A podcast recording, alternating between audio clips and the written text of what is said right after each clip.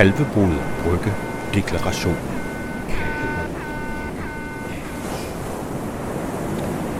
Velkommen til den femte ud af seks tv-udsendelser om cybersikkerhed eller cyberusikkerhed i Danmark. Baggrunden er et, øh, et, øh, en konference hos øh, Ingeniørforeningen Danmark, IDA, her på Kalvebod Brygge, tilbage i november, hvor det blev besluttet at gøre to ting. Den ene var at lave de her tv-udsendelser for at øh, accentuere hele debatten, og den anden var at lave en deklaration om cybersikkerhed i Danmark, der forhåbentlig øh, kan få både debat og politikere op i et andet gear. Den såkaldte Kalvebod Brygge-deklaration. Jeg hedder Mogens Nørgaard. Jeg er øh, en gammel IT-mand og interesserer mig meget for cybersikkerhed. Og øh, min medvært, det er den kendte Anders Kæulf, en øh, debattør og provokatør af Guds nåde, som øh, tager den herfra. Nå, men det, øh, jeg sender den direkte tilbage til dig, fordi i øh, sidste uge, der var der et øh, såkaldt teamsmøde, hvor der var nogle mennesker, der sad og talte om den her kalvebrud brygge deklaration. Og der ved jeg, der var du med, og der kom jo nogle idéer frem på det her tidspunkt. Vi har haft nogle idéer op i det her program. Den ene af dem har været blandt andet, at vi har snakket om ideen om, at vi skal have et oplysningerne til borgerne om cyber, altså en eller anden form for program for tingene. Måske skulle vi have nogle nationale øvelser, har været nævnt som en øvelse også, og så har der været nogle ting op på det her teamsmøde. Kunne du gennemgå lidt af dem, hvad der var af idéer der? Det var selvfølgelig et stiftende møde. Øhm, der var repræsentanter fra øh, både de mere krigeriske dele af vores samfund, af de mere universitetsbetonede dele af vores samfund og, af, øh, og fra det politiske spektrum. Og øh, nogle af de idéer, der kom op, det var, burde vi trække cybersikkerhed ud af efterretningstjenestens kolde hænder øh, og over i et, øh, i et decideret IT-ministerie. Det, er en, det er en tanke, der går igen hos alle, der beskæftiger sig med det her. Ikke et digitaliseringsministerie, et IT-ministerie. Øh, og en anden tanke var, hvorfor øver vi os ikke noget mere? Og en tredje tanke var, hvorfor er vi ikke mere åbne om de angreb, der rent faktisk sker, som for eksempel de omfattende DDoS-angreb øh, for nylig. Så det var nogle af de ting, og så går arbejdet i gang her efter øh, vores øh, udsendelse i næste uge. Og det, øh, det, det med det, så, så vi nødt til at sige goddag. Vi har fået besøg udefra. Vi har fået øh, Lauri Alman fra Estland på besøg, og derfor så kommer resten af programmet, det kommer nok til at foregå på engelsk, undtagen i slutningen. Welcome to you, uh, Lauri øh, uh, Alman. You come from Cybexa Technologies. If I pronounced it wrong, you should correct me. Uh, And uh, you have served as one of the highest civil servants in Estonia, namely as Secretary General of the Estonian Ministry of Defense during the infamous 2007 cyber attacks against Estonia that resulted in the formal establishment of the NATO Cooperative Cyber Defense Center of Excellence. It's a very long introduction, uh, but and, uh, and very generous one, and, and thank you for that. and thanks for having me. I, I would like to know uh, you, you've also taught classes at various universities and co-founded several companies. Um, but first, I really want to refresh these cyber attacks in Estonia in 2007. Could you take us back? What happened at the time? Well, um, um, gladly, uh, because uh, interestingly, uh, as um, as it's I think it's more than 20 years, or, or almost 20 years ago now from these attacks. When, when I go about my professional life and, and when I talk to uh, customers or, or partners or, or, or, even colleagues, then some bits uh, from those days still seem relevant, at least probably because uh, they they just had a profound personal effect on me, but uh, and probably because old war stories tends to be uh, those that one's own role in those gets bigger and bigger, and, and I am mindful of those uh, of those things. It's uh, it is an old war story, um, but it's more than it's almost a twenty year old war story. But um, I think what we if, if I if to take you back, then then what happened, uh, and and if we can draw some of the lessons from there, so so here it is. Um, Russians, and we can say now, because at that time we couldn't, and that's lesson number one. Um, attacked us uh, in the context of a wider political unrest. Um, Estonia had had decided to replace a war memorial that was inside Tallinn in the center of the city to another place which was more appro appropriate because because it was constantly misused by for misinformation campaign, disinformation campaign. It was largely funded by, by Russian authorities. So so it was uh, it was really uh, a situation that, that needed to be handled. Now it sparked uh, a riot in, in, in, Tallinn, and those of you who have been in Tallinn, you know that uh, you know we don't we don't get riots so often. It's uh, it's as peaceful as, as Copenhagen. We have had uh, in Tallinn we have had First World War, Second World War. We had football game with England, and that's about it. So, uh, but uh, so if you get a riot, that's something very very big. And my personal sort of moment when when these attacks happened. Um, when I realized that cybersecurity has reached to to a level that that that needs wider national and even international attention was when we were sitting all in the situation room. I was in the I was the most senior uh, representative of defense uh, handling that situation. Minister of Defense was actually in charge of the whole removal of the statue operation, and then in walks our press officer, uh, and we are in the middle of solving a crisis, which is a big riot and it says we cannot put our press releases up. And we say, can't you handle it? Can't you see we have something very important happening here? Um, why don't you? Why basically why do you bother us with this? And they said, I think you don't understand. I think we are under cyber attack. And it was 2 a.m. in the morning, and we, we still had you know button phones and I was typing an SMS to my minister because we we took shifts uh, sleeping. So, uh, minister, he happened to be asleep at that time, and I, I, said, "Sir, I believe we are under cyber attack." And I pushed the send button, and then I, I, I was thinking, would he believe me? Because it's two, three a.m. You know, maybe I'm you know a little more excited than usual, and then and and then uh, well, that was the moment that, that defined that cyber uh, cyber threats uh, cyber threats are here. So uh, so so couple of things from here immediately. Um, one of the thing is defining the threat, actually being able to recognize that something is happening, and not closing your eyes. The second thing that we had to debate immediately was: Are we going to talk about it, or we try to classify? We from defense we're extremely happy to classify everything. I mean, it makes us feel better, and uh, and this is the natural instinct. You see something sensitive, you want to put the stamp on it. Mm, the context was that Estonia was just about to emerge as leader or, or one of the leaders in uh, in digital services. This is something very big. Uh, our economy depends on this. Our civil, our government services depend on this.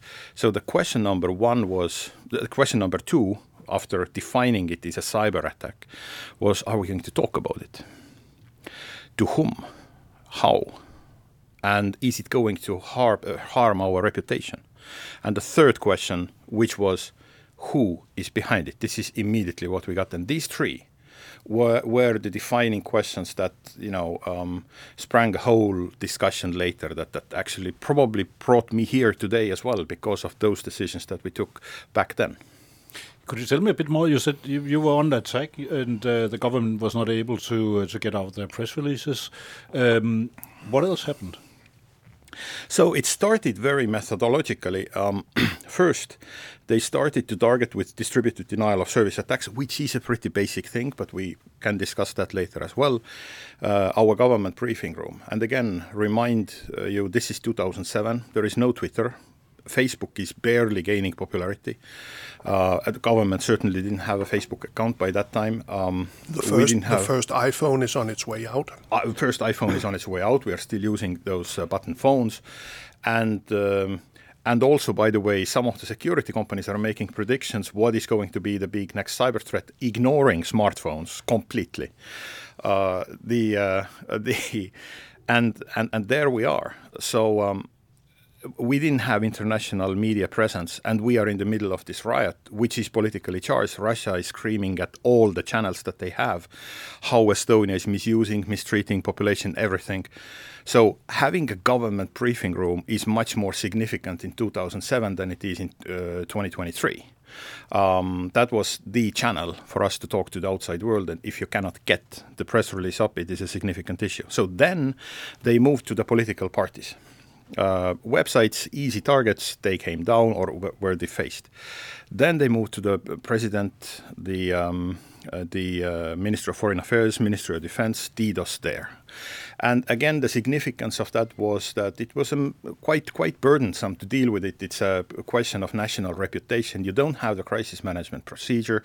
Do we keep it up? Do we not keep it up? What are we going to do? How much are we going to pay to keep it up? Um, how much more throughput capacity are we going to buy to, to you know to sustain this? Um, so all kinds of decisions are, are uh, pouring in, tying us just tying us down from the main crisis. So, uh, so, so this is also an effect. So uh, later there were a couple of critics who said, DDoS, it's not serious. But if the government, the highest level of the government, is dealing with it, if it's getting their attention, it is serious because they could be deciding something else. Um, and then more serious things happened. Then they moved their DDoS to media. By that time, we already had ads that were charged by clicks. So the media went down. People couldn't get news, especially those who were abroad. Uh, also, uh, media started to lose some of the revenue. Questions started to come. So, uh, so that's uh, that's the way to do it, of course. And then the most dangerous moment came when they started to attack banks with distributed denial of service attacks. Almost uh, so, we we managed uh, one of the biggest banks, Swedbank, that handled most of the banking transactions at that time, and most of the banking transactions in Estonia at that time already was online, uh, went down. So, to sum it up, uh, but they went down briefly, uh, and, and thanks to the response that we were able to figure out by that time, it was only brief. And I think the right decision that we did was from the very beginning, the government started to talk that we are we are dealing with a cyber attack. So it wasn't a surprise to the people. So the openness. Exactly. Because we have had the same discussion here, and that's why I'm I'm a bit curious about that. Because we have a tendency, we've placed the Center for Cybersecurity, which should handle civilian problems also, underneath our intelligence, military intelligence service, which means it's under a cloak of secrets, and it's not pretty much allowed to say anything. So so we probably prefer here officially to not tell the population. We are um, veering to the dangerous ground here, but uh, I'll, I'll, I'll, take it. Um, and uh, of course, it's not my position to say how what nation can can or, or, should decide, and, and and there are very good reasons to classify some of the things. There is an enormous question of trust trust among allies. Who, how do we work? What kind of information we share? The sensitivities also in the modern day are are very very high. Uh, we have war in Ukraine going on, and there is a there is a whole context. However, um, what I say is that transparency is as important as as as uh, so so I think this is some part that one should not forget. Classification, secrecy is very important. Information security, I'm a big fan, um, and uh, and I do not underestimate it. But equally important is transparency, because what we are doing. So the the big, again, coming back to those days, who checks government briefing room? International media. It was important for us. Okay, who checks the website of the leading political party in the country? Probably nobody. How often do you check the website of your Ministry of Foreign Affairs? Maybe when you need to do a visit abroad, but, but it's not vital for you. We are getting now to the media, online media. You want to hear the latest gossip or, or what happened in the TV show. Okay, you start noticing the, the, the, the cyber attack. But the bank goes down you cannot get access to the money. Now you feel it, and and and that could cause a bank run. That could cause uh, severe, you know, uh, impact uh, to the economy, and also most importantly, that could cause impact to the trust.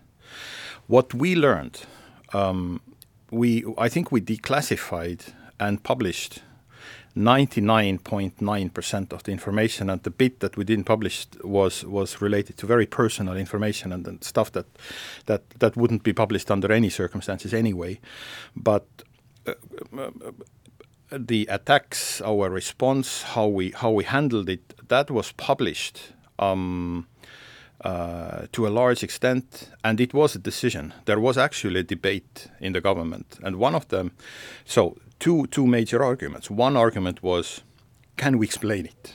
Uh, so the opponent said we don't have intellectual capacity to explain it to the to the to the to the Estonian public, but also to international media and international public. The second argument was trust. Do people trust the digital services that we are providing after this kind of attack? And you know what happened?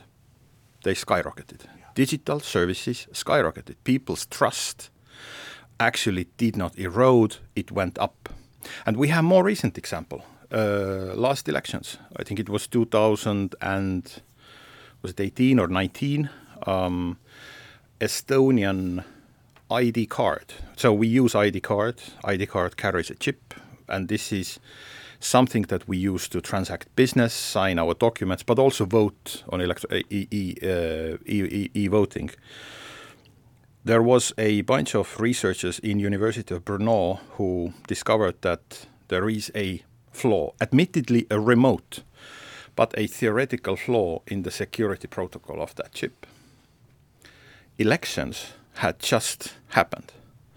I think 40 to even 50% of people participating in the elections, if not more, used that chip. Now, what do you do with the results of the elections?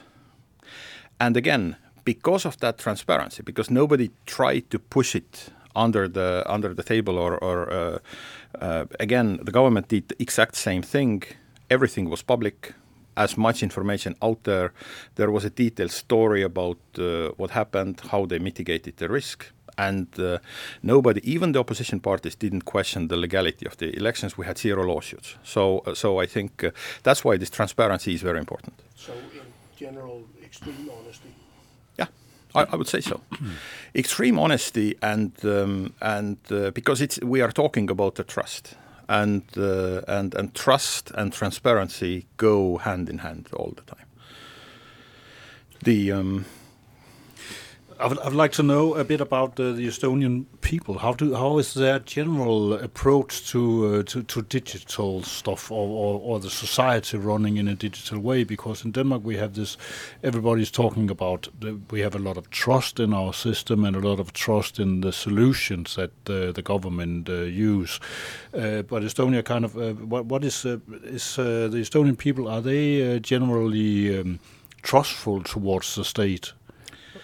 I can explain it maybe in four pictures.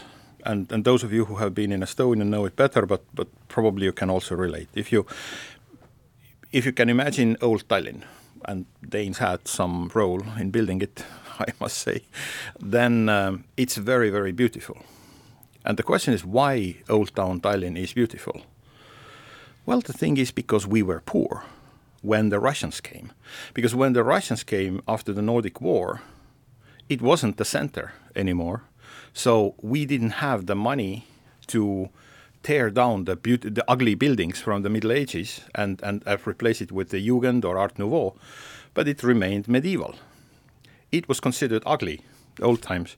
Now it's considered beautiful. So the number one reason why Estonia started digitalization was because we didn't have enough money. I was asked for, also I was in the CISO uh, uh, forum, I think in Ireland, and I was asked, we cannot understand it. You, you just gained independence in 1991. How did you find budget to invest in IT development? The answer was no, no. we didn't find budget. We didn't have budget. So, so and and the IT, the, the the digital service, was just the cheapest, most rational way to do it. So this is picture number one. Picture number two is um, when Estonian buys a summer cottage one of the requirements is that uh, he is not, he shouldn't be able to see his neighbors uh, or their neighbors' windows. So if you look at the Estonian village, it's extremely sparse. Estonian, so Estonians like their privacy as well. So um, to a to a large extent, we like to digitalize also because we want to do things in private. We want to do things in home. We want to be on our own.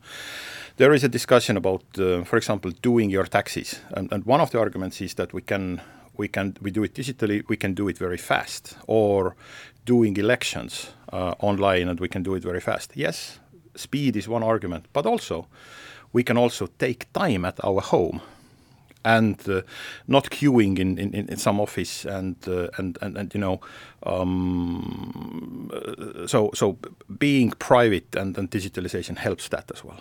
Then the third are we we talk about bus lanes. That's that's another discussion. In, in Tallinn, we have our mayor decided, like in many other cities, that we should have bus lanes, and the decision came that um, overnight. So they painted bus lanes, and so people just were queuing up um, in the lanes where they were allowed to allowed to uh, move. Bus lanes are immediately empty. I have been in, I have worked around the world. So if you go to Brussels, bus lanes are divided by bricks so that nobody would cause uh, would cross over. I have been in countries where bus lanes are divided by brick walls because people would cross over. Estonians are law abiding in, in, in that sense. So so you can do we, we like to experiment with this. Of course, there is a protest and, and there is a democratic process attached to it, but but regulation is is, is welcomed very often and, and those things. And finally, the singing um, festival. So if you we have this huge singing festival. That's the world's biggest backstage choir. 100,000 people participating. If you have a chance, come and visit. Uh, it's it's one of the greatest shows probably in the in the world where hundreds of thousands of, of people sing together, which means we do crazy things sometimes. and, and, and so, and this is the mixture.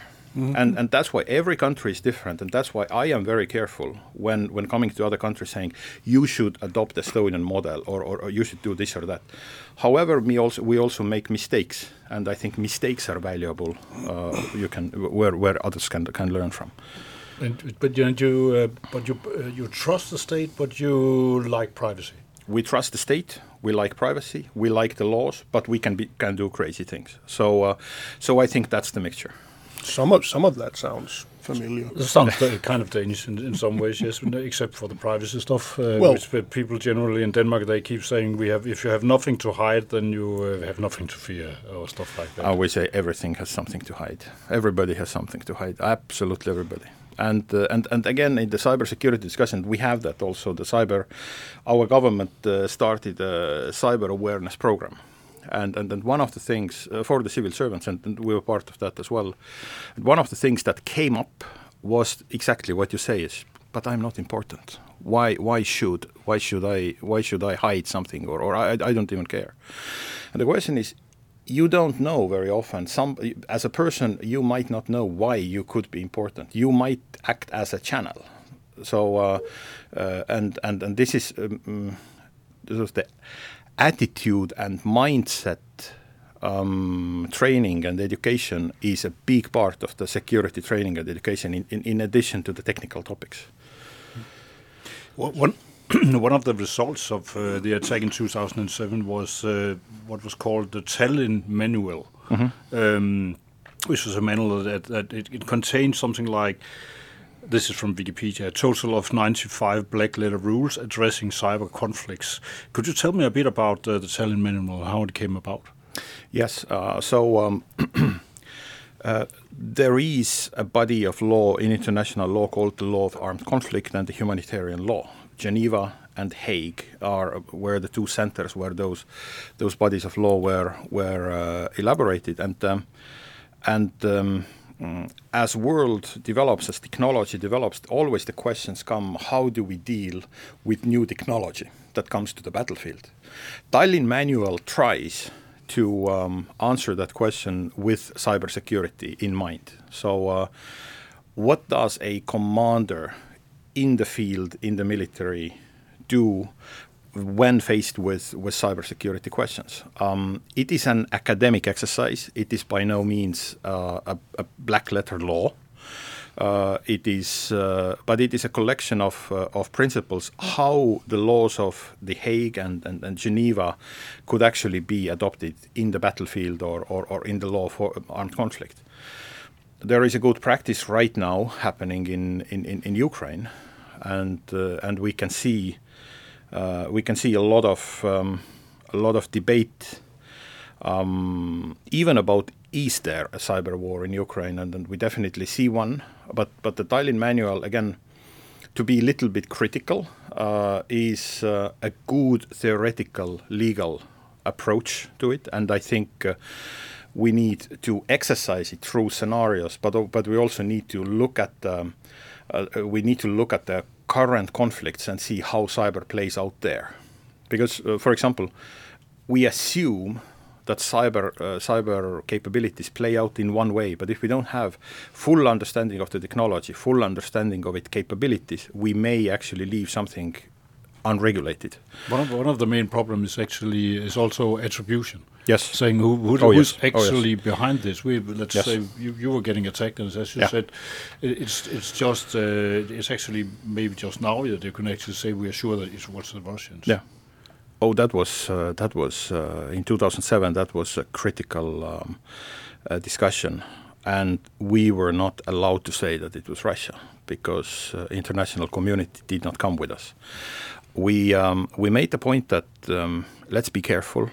We believe that Russia is trying out some kind of new doctrine and some kind of new capability. Um, the question why Estonia was attacked. Um, because they just want to test out new things Because they could. because they could exactly and uh, and attribution of those attacks was very very difficult and i think to this date it hasn't been officially done i think russians themselves have have almost uh, said that uh, okay probably it was us but uh, but it was very hard and it was hard to make that point on international arena.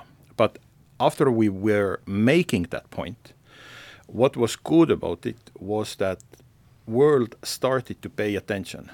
And again because we decided to talk about it estonia wasn't the first country attacked. Estonia was first country to be attacked as a whole in a, in the middle of a big political conflict but there had been significant cyber attacks before much more sophisticated than what, what we saw in estonia but we couldn't have a global international discussion about it because nobody was talking about it. I think one of the good things that we, we, we contributed was we started discussion and now we are much, much better with attribution. Looping back to the uh, DDoS theme, Yes. Two, three weeks ago, the finance ministry's homepage was attacked with, with DDoS. And later, some banks, and later, some other stuff. We know that it's the Russians doing it. Um, A, what is your thinking when you hear about massive DDoS attacks on big public sites like that? B, have you felt in Estonia repercussions because of consequences of the Ukrainian conflict? Yes. Yes, yes, and yes. So, uh, Thank you. uh, it, uh, first of all, the, the- with the DDoS, it, it, it all comes back, uh, obviously, and, and again, we can go back to, to 2007 and, and later to Georgia 2008 and Lithuania 2010, and uh, and uh, and also Estonia 2022. Um, um, the um, D- DDoS attacks uh, are definitely in the Russia's playbook, uh, and um, they are a little bit like the balloon. Um, everybody can see them, everybody can shoot them, but you now have this national discussion, and and and also pretty much like a big intelligence balloon moving across the biggest and most powerful country on earth. The DDoS attacks have the same effect, a little bit. Is it dangerous?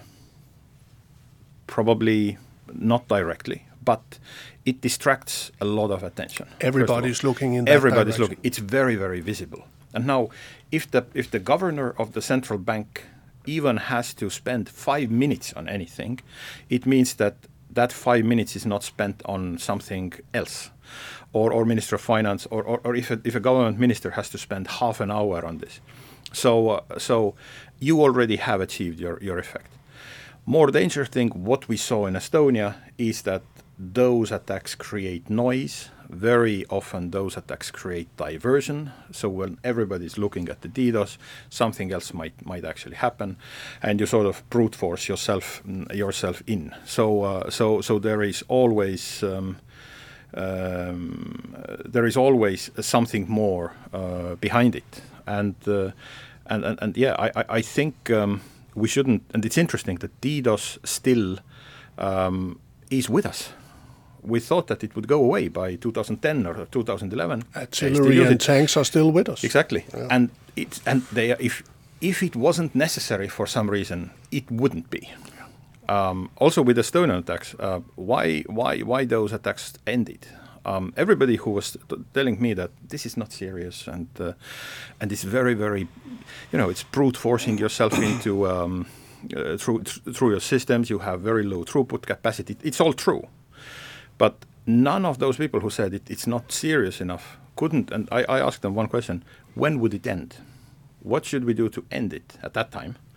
Uh, when, we, when we had no cloud capacity, when we didn't have the Microsoft endpoint protection, stuff like that. Now we all now we have that. We actually have a pretty good uh, tools and commercial tools available to deal with those things, but not at that time. And, and it ended because they decided to end it, and and that that we didn't win cyber war. They just decided to end it. They ran out of money to to hire those botnets and and that's why I, when when something like that happens against high visibility sovereign targets, crown jewels, then I would always pay attention.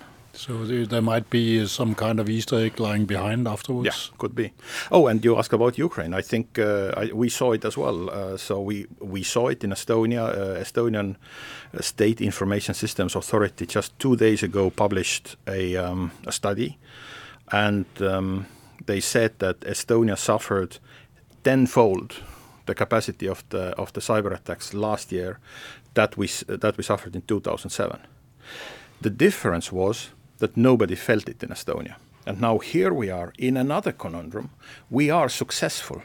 We are, and that's another uh, another conundrum now in the cybersecurity is that we are getting pretty good, which means that the consumers, the people who under in 2007 would, would feel it very very badly, don't feel those cyber attacks, and this is because we have made investments, and now now we are getting into the territory which was also the sort of the vaccine dilemma in, in COVID times is that if vaccines worked then people say see it wasn't so so so serious. And if it if if, if they didn't you, you just don't want to find out. So uh, so I think one of the one of the challenges in the modern world is that we have better tools um, cyber attacks are not so visible but uh, but they are they are still there Ukraine you asked about Ukraine that's a good example what we see there um, we saw in 23rd of February, just one day before the um, Foxblade Viper that that came to uh, to Ukraine exactly with the same tactics, the kinetic that, that the kinetic forces have, destroy everything. Basically, ransomware without decryption op- option, with a goal to to destroy as much data as possible on its way, with potential of huge spillover effects. Thanks to the Microsoft Threat Intelligence, thanks to the new AI that actually Microsoft probably also learned from the Exchange uh, event, they were able to put it out in let's say three, four, five days. One of the most successful stories in the cyber war. We we didn't even feel it in the West. And the headline is there is no cyber war. It is the most single most successful sort of attempt against the sovereign, most destructive attack and and and the result is is, is there is no cyber war because we are successful now. Um, the, the cyber war also in Ukraine is, is happening the way we have. We are we're just not looking at it. Uh, we are working with the energy sector there, and again, one of the stories that we can share is in the power plants. Um, they are not hacking by using uh, internet tools. They are hacking by you at, at gunpoint. So as they were moving to take over some of the power plants in, in, in Ukraine, the Russians just held IT admins at gunpoint, asking them to log on, and uh, and that's how that's how the cyber war is happening happening now, and, and it's it's even more dangerous. If we go back to, to the kind of threat landscape we are kind of looking into, then, then I can't can't help mentioning 2016 when we had NotPetya Oh, yes. uh, going out, Yes, of, uh, actually yes, going out of. Ukraine uh, and spreading all over Europe. Yes. Do, do you see any uh, uh, kind of uh, has um, did NotPetya make the Russians a bit more cautious about what they're doing? No. It made us better. Yeah. It made us better because Viper, the the Foxblade, was worse than Petya. Because it was, uh, I, I think it was worse than better, but we have become better. Our tools have become better. Our attribution has become better. We have been much more ingenious in responding to the to the ransomware uh, uh, incidents. I think uh, we have now had the courage, the intelligence, and, and the law enforcement, FBI, for example, the United States with the uh, colonial pipeline, but but also now recently, going after in international operations against those groups that that uh, that have have have uh, um, done those those ransomware attacks. So I, I, think we have just gone better, and, and we should be even more better. I don't think that Russians have gone more careful. Never. Talking about finding out and blaming actors for cyber uh, attacks. What's your thinking about doing offensive operations? I'm not necessarily talking about mutually assured destruction mm-hmm. doctrines. I'm more talking about aren't there cases where it can be justified? For instance, let's see that they are capable of stopping important surgeries in hospitals and people yes. will die actually under yes. in, in surgery. Aren't there cases that can be made for offensive operations? There are. And um, I am um, a proponent of having a discussion and playing those scenarios through, because um, um, and and and I see this is first of all very very sensitive topic. It's very sensitive topic like AI, and again I see a lot of parallel in in, in regulation there. The um, and the cause it is sometimes sensitive is that regulators or politicians or or also uh, activists um, do not fully understand how technology works. And very often we label something in a way that is flashy and, and sexy, but it is in fact a technical necessity. So when we talk about offensive, as you rightly point out, we should be talking about situations and categories. And first, we should understand how technology works. That um, so we are um, um, in in certain cases, defense is is very very difficult without being offensive. So let's you know we can go through a catalog. Is being a part of a dark web forum where criminals exchange information and, and footprints, is it offensive or defensive? Uh, is it already breaching somebody's? Is it taking that pattern and sort of trying it out? Is it offensive or defensive? Uh, and so on and so on. So we can we can uh, we can actually, uh, and I think what we need to do. So what what we have been doing also uh, in our company, uh, we have created what we call a strategic decision making exercises, and there are various situations that we play through with members of parliament. We have done it also in European Parliament, for example, with also with separate political groups, just trying to explain the technology and just trying to explain what goes into defense sometimes, and uh, and and. Uh, and and I think we certainly should have a grown-up discussion about being able to to be offensive, and it's it's especially dangerous because what we see uh, in the global arena, especially in United Nations, uh, there are two things. First of all, there's the push to change the way internet as such is governed. So I think um, um, we don't understand enough how internet works. That it is a private enterprise basically, and uh, and and should stay that way. There is a push on this digital sovereignty from China and Russia, which who want to take over the governance of internet basically. So that would be. Um, very, very consequential. And then there is another push, which uh, is exactly uh, talking about the prohibition of offensive uh, capabilities in cyberspace. And again, back to the bus lanes, and I, I use that bus lane uh, example also in this case. Estonia and Denmark, we are known for our abiding by international law, that we have been members of Hanseatic League, we have been traders forever. We know that this international law has benefited us, it has made us richer, and, uh, and, uh, and has been good for society. That's how the society functions. Um, it is not so with other countries, especially large ones. and, and very often when you find an international convention, because offensive has to be an international convention, when you find those international conventions signed, then it almost feels like it is a prohibition for the small countries and it is a menu of action for the big ones. So, so and, and, and so we should be avoiding creating those bus lanes for countries like China and Russia, uh, while we ban offensive operations for ourselves. Then we shouldn't be ours. We shouldn't be kidding ourselves. They don't care. So, so I think that's the dimension we should be thinking about. If, if we look at Estonia in general, if let's say that Estonia is now uh, once again under cyber attack, uh, who's going to fight the attackers in Estonia? What's your kind of front line? What does it consist of? Uh, we have um, a pretty wide coalition. Um, Estonia has been lucky uh, that we have made investments. So it starts with uh, development of e-services.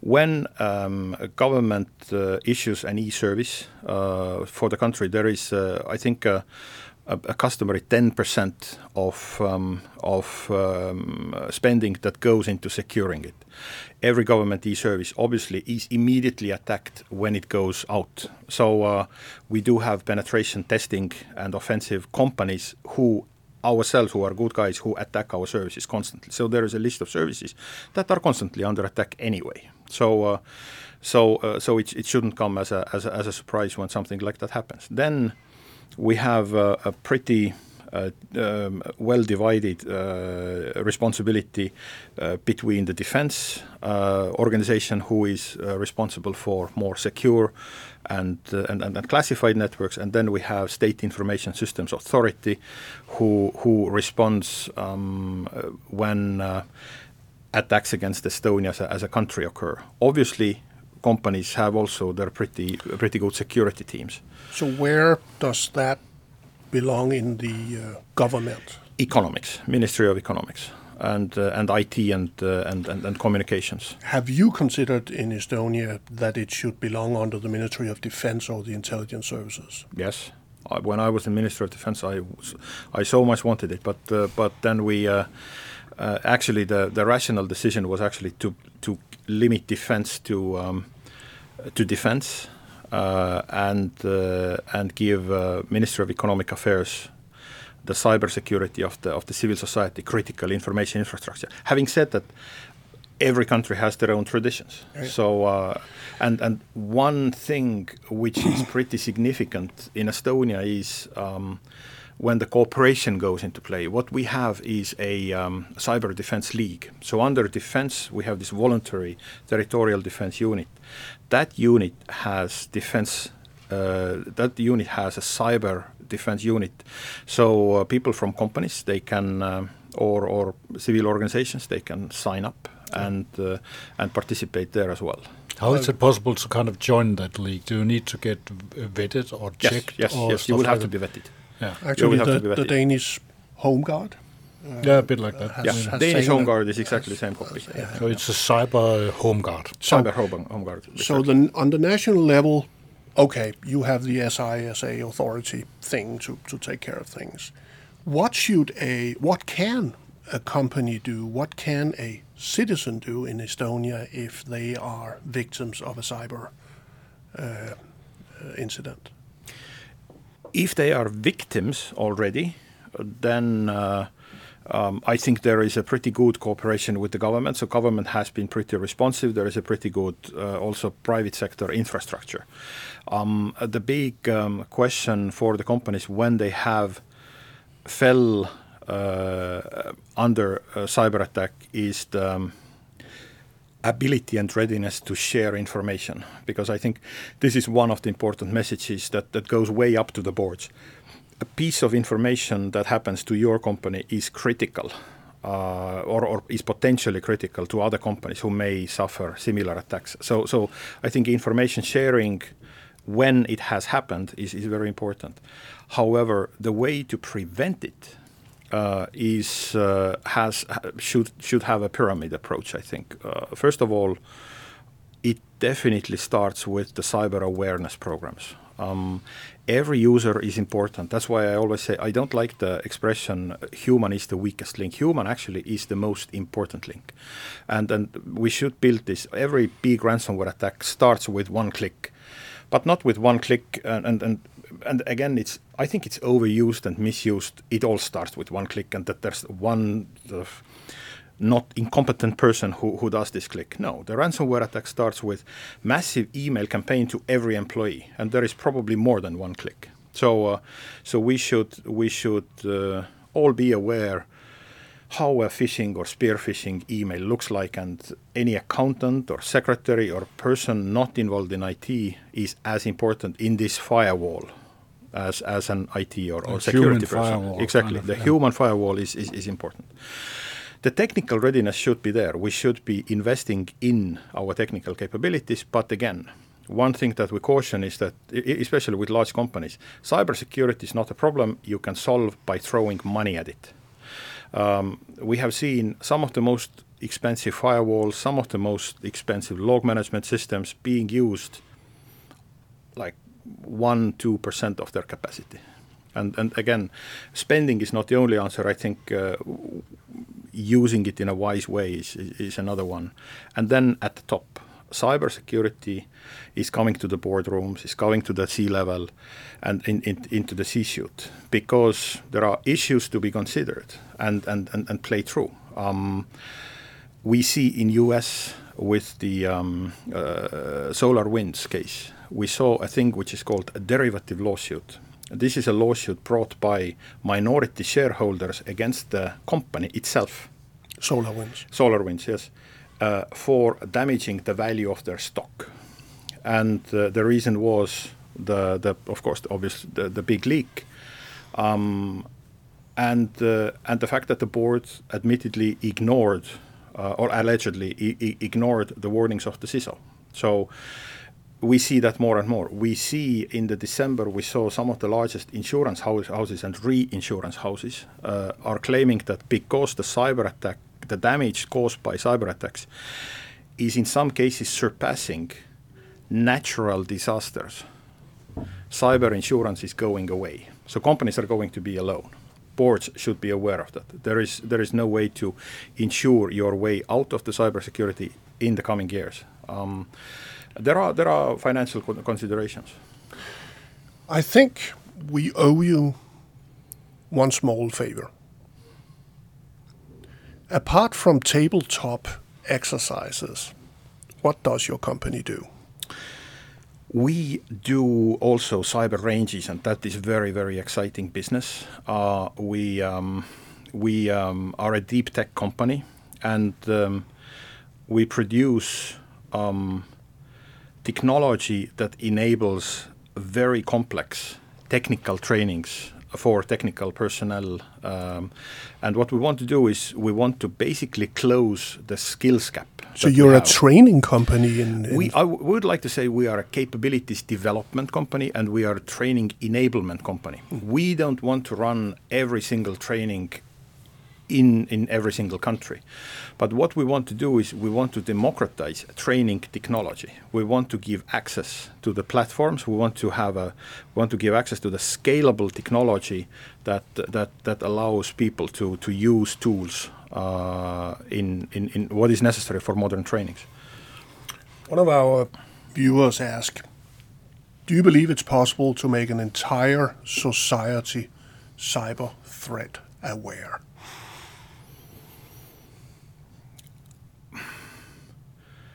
Aware, yes.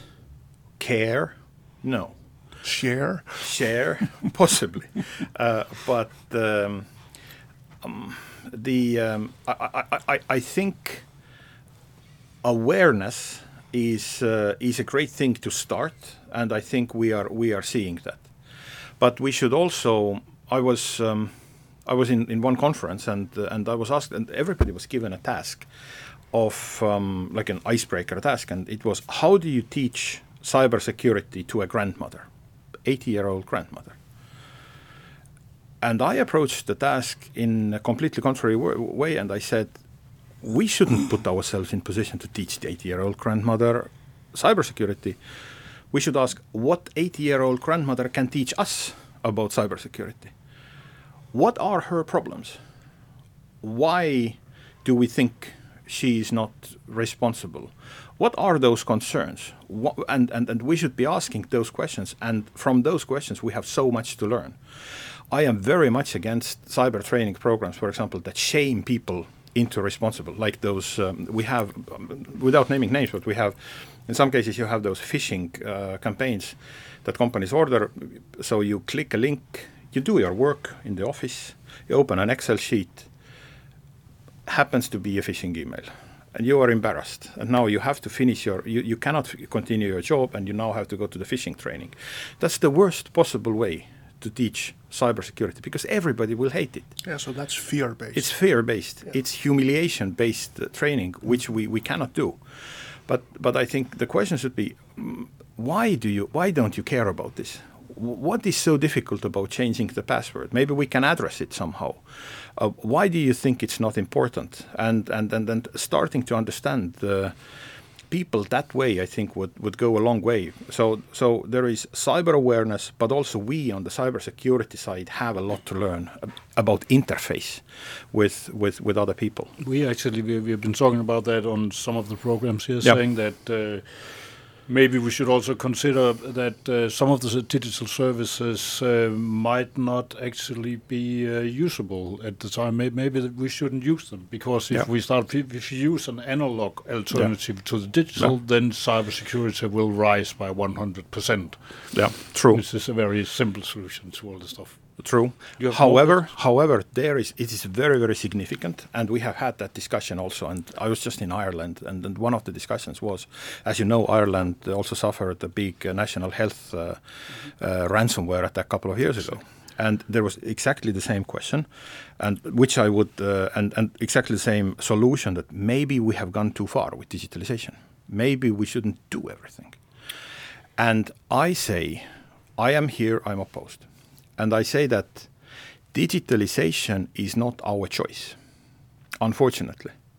It is already a technical megatrend. So um, it will happen regardless of our decisions, but we can choose. but we can choose who does it.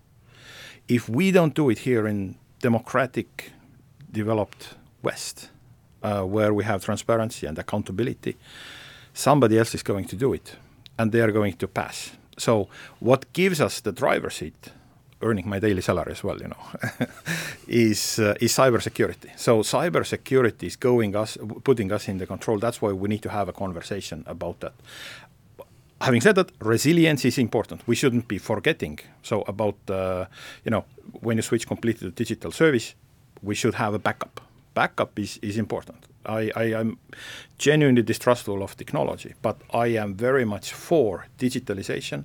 We should do digitalization on our own. We should be on the driver's seat, and cybersecurity is putting us into the driver's seat. And you're saying that it's already out of our hands. It's out of hands. It's definitely out of hands. It's a force of nature. It's force of nature. it's a Act- mega trend. Act of God. Act of act of um, somebody. And with those words, We would like to thank you very much uh, for participation, Lauri Almann uh, from CybExer Technologies. Uh, we will switch back to Danish for um, a short goodbye. Thanks for having me. Very, very interesting. it was very interesting. Thank you. Øh, med det så lukker vi for den direkte sending øh, for i dag. I studiet der var det mig, Anders Kjærulff, journalist, og Mogens Nørgaard, provokatør. Øh, uden for studiet der sad John Foley fra Ida Militærteknik. Vi vender tilbage igen i næste uge med den sidste sang om cybersikkerhed her fra studiet, i hvert fald den her omgang. Og husk, at formålet med det hele, det er den her deklaration, som vi er ved at lave, Kalvebod Brygge deklaration. Den kan du også være med til at skrive. Du skal bare kontakte os via nogle af de her links, der står under det, som du har set, eller det, som du har læst, eller det, som du har hørt som podcast, som det her også udkommer som. Tak for i dag. Pas godt på dig selv og på Danmark. Kalvebod Brygge Deklaration. Kalvebod Brygge Deklaration.